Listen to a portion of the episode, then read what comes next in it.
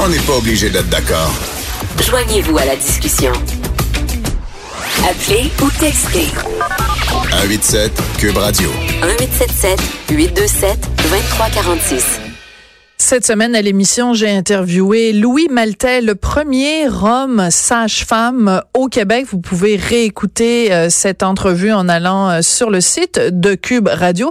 C'était une discussion drôlement intéressante avec euh, Louis Maltais et c'est d'autant plus intéressant d'avoir fait cette entrevue-là cette semaine que demain, dans le Journal de Montréal, le Journal de Québec, on vous propose un grand dossier sur le regain de popularité, non seulement des sages-femmes, mais des maisons mais des gens carrément qui accouchent à la maison sans sage-femme, sans rien, vraiment tout seul, comme à l'époque des filles de Caleb. On en parle avec euh, Caroline euh, Catherine Bouchard, pardon, qui est euh, la journaliste du Journal de Québec qui a fait ce dossier. Bonjour Catherine.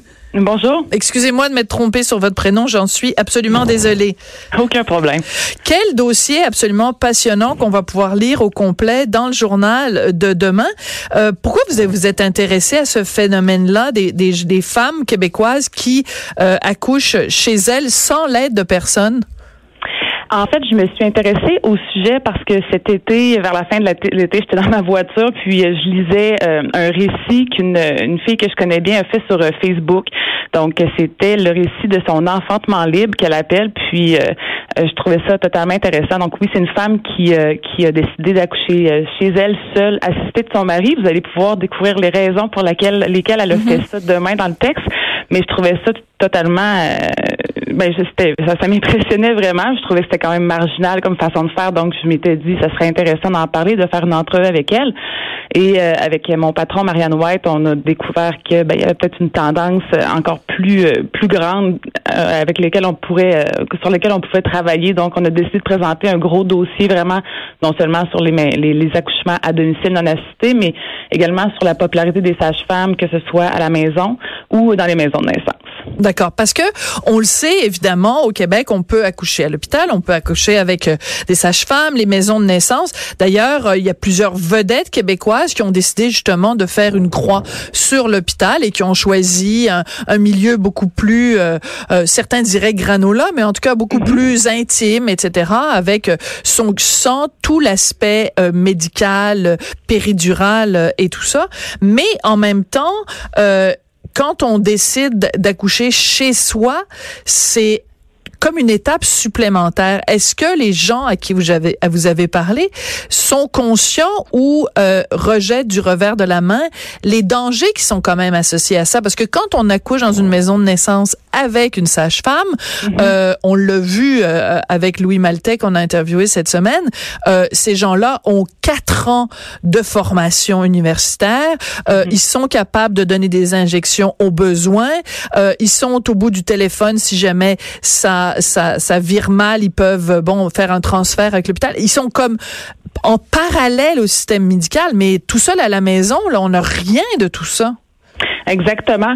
Euh, c'est un choix très personnel. Moi, j'ai fait une entrevue avec une de mes intervenantes, notamment, on parle du sentiment, du sentiment de sécurité. Certaines femmes vont l'avoir à l'hôpital, mais il y en a d'autres que c'est à la maison qu'elles vont l'avoir. Donc, euh, il y a, dans mon article, je l'explique, mais il y a vraiment un aspect physiologique avec le sentiment de sécurité qui peut avoir un impact, selon ah, elle, sur l'accouchement, le, le, travail qui se fait. C'est très important que ça se passe bien. Donc, euh, avec une de mes intervenantes, on a discuté notamment du fait que euh, elle faisait le calcul des risques, puis pour elle, c'était hmm. Préférable de le faire à la maison. C'est vraiment personnel à chacun. c'est ce que j'ai réalisé aussi en faisant ce dossier-là, c'est que c'est très, très, très personnel, puis c'est des valeurs qu'il faut respecter au final. Oui, parce qu'il y a des gens qui, euh, puis on l'a vu par exemple justement dans, dans le documentaire qui, qui, qui, avait été fait sur Louis Maltais, euh, mm-hmm. qui va être en rediffusion d'ailleurs sur UniTV euh, ce dimanche. Euh, il y a des femmes qui ont accouché leur premier enfant accouché à l'hôpital, puis leur deuxième enfant sont allés dans une maison de naissance, puis il y en a plusieurs qui sont interviewés dans le documentaire et qui disent ben avoir su mon premier, je l'aurais eu aussi dans une maison de naissance parce qu'il y a comme tout un entourage. En même temps, je sais pas moi personnellement, euh, décidément, c'est l'émission où je parle beaucoup de, de, de ma vie personnelle, mais moi, je, je, une des raisons pour laquelle j'étais réticente à avoir un enfant, puis pour laquelle j'ai eu un enfant si tard, j'ai eu un enfant à 42 ans, c'est que j'étais terrorisée par euh, l'accouchement. Oui. Euh, c'est pour ça que j'ai attendu très longtemps. Et quand j'ai rencontré mon médecin, je lui ai dit, écoutez, à partir de la seconde, de la minute où ça va être légalement possible d'avoir une péridurale, vous me la donnez. Moi, j'étais pas du tout dans le trip. Euh, euh, je, je veux vivre pleinement mon accouchement. Moi, c'était le moins je ressens de choses, le mieux je vais me porter.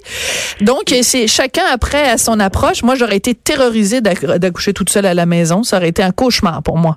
Ben, écoutez, moi, je suis pas une maman non plus, mais c'est certain que si j'ai si un enfant un jour, c'est un peu comme vous. Je, je, je suis terrorisée. Par contre, j'admire beaucoup le courage des femmes qui font ça euh, naturellement, qui le font en maison de naissance et encore plus à la maison seule. Mais c'est vraiment euh, ce qui revient, c'est le sentiment de sécurité qui est important que la femme ressent durant qu'elle vit son accouchement. Et vous allez voir, c'est euh, il y a il y a vraiment plusieurs anecdotes, il y a plusieurs interventions qui fait mhm. que euh, on comprend un peu plus le choix de chacun. Puis l'important, c'est vraiment le, le, le, respect dans tout ça, puis de prendre la bonne décision. Hein, c'est parce que les sages-femmes vont pas euh, accoucher une femme qui a une grossesse à risque. Bien sûr. Peut-être le suivre, mais c'est ça. C'est, euh, c'est, tout est très bien expliqué. Puis c'est, en tout cas, j'ai découvert beaucoup de choses en faisant ce dossier-là. Notamment, puis ça du temps passant, j'ai travaillé sur sept mois, fait que c'est, un peu comme un, un, accouchement. un accouchement pour moi demain. oui. C'est très beau. Mais en tout cas, je l'ai vu, moi, votre bébé, puis il est beau, hein? Il est, il est tout en santé. Euh, c'est un, je veux dire, le, votre texte. Oui, il est, il est achevé, oui. Il, est, il est très bien achevé. Euh, Par contre, euh, ce qui est intéressant aussi, c'est qu'il y a des chiffres et des chiffres qui montrent que euh, c'est vraiment une tendance. Donc, de plus en plus, appel aux sages-femmes, aux, aux, maisons de naissance, euh, une mm-hmm. baisse quand même assez importante de du recours à la péridurale. Mm-hmm. Est-ce que ça peut pas J'imagine que la réflexion vous est venue aussi en faisant le dossier, surtout si ça a été si, pendant autant de mois, de se dire que c'est quand même relié à certains phénomènes de société. C'est-à-dire que j'imagine euh, quand on est en 2019 à une période où les gens veulent euh, de moins en moins manger de la nourriture industrielle, euh, de moins en moins utiliser des produits chimiques dans leur maison, euh, de moins en moins euh, euh, les gens s'éloignent des institutions, s'éloignent d'un certain nombre de choses, sont, se connectent plus à la nature ou à bon à la réappropriation du corps. Exactement. Donc j'imagine que ça fait aussi partie partie de ce mouvement-là euh, de, de, de, retour aux sources, de retour à la nature? Exactement. Vous pouvez pas mieux dire. C'est absolument ce que je, ce que j'avais en tête. Puis c'est vraiment ce que j'ai remarqué en faisant ce dossier-là, en parlant avec les gens. Puis on le constate là vraiment. il y a un mouvement de société tu sais, qui est vraiment de, de faire plus attention à l'environnement, de faire attention à sa consommation, de faire attention, d'être plus conscient de la façon dont on fait les choses. Puis l'accouchement, décidément, en fait partie. Puis tu sais, c'est pas juste le fait d'accoucher à l'hôpital ou en maison de naissance. Tu sais, j'ai plein de, de nouvelles mamans ou de futures mamans autour de moi, puis euh, elles en parlent fréquemment. Il y en a beaucoup qui veulent essayer d'accoucher naturellement, mais il faut, bon, ils vont le faire à l'hôpital. Il y en a, tu sais, il y a vraiment un, je ressens vraiment le, un mouvement de vouloir essayer quelque chose qui, qui, qui, est différent de ce qui se faisait euh, dans les dernières années, là, qui était euh, généralisé finalement. Oui. Oui, je trouve ça juste c'est anecdotique, mais je trouve ça juste intéressant parce que vous dites que justement dans les dans les maisons de naissance avec une sage-femme, le, le tu sais c'est complètement différent. Là, c'est pas un lit d'hôpital, c'est comme un grand lit et tout. Mm-hmm. Et euh, il y a quelqu'un qui dit, ben le papa peut se coucher en cuillère avec la maman durant le travail. Moi là, mon chum, il fallait pas même qu'il me touche. Ben, ça. Je l'aurais envoyé promener. Richard, ne te couche pas en cuillère. Exactement. Ben, si, si, si euh, en maison de naissance, la maman est assez zen pour le, le, le, permettre, tant mieux, mais c'est euh, c'est en effet permis, chose qu'on verrait probablement pas dans les hôpitaux. Puis vous allez voir qu'il y a plein d'autres choses aussi que j'ai j'ai indiqué dans mon article qui, qui traite sur les maisons de naissance, qui euh, bon, qui c'est des différences finalement qu'avec l'hôpital qui font que des fois les mamans vont préférer les, les maisons de naissance plutôt que les hôpitaux. Absolument. Bon, en tout cas, nous avait donné bien envie euh, de, de le lire. Ben moi, je l'ai lu. Alors c'est comme un petit peu, on est un peu agace parce qu'on dit aux gens, euh, on vous en montre une partie, mais on vous le montre pas au complet. Mais en tout cas, c'est à lire. Donc, euh, tout un dossier accouché comme à l'époque des filles de Caleb. C'est publié demain dans le Journal de Montréal et le Journal de Québec. Merci beaucoup, Catherine Bouchard.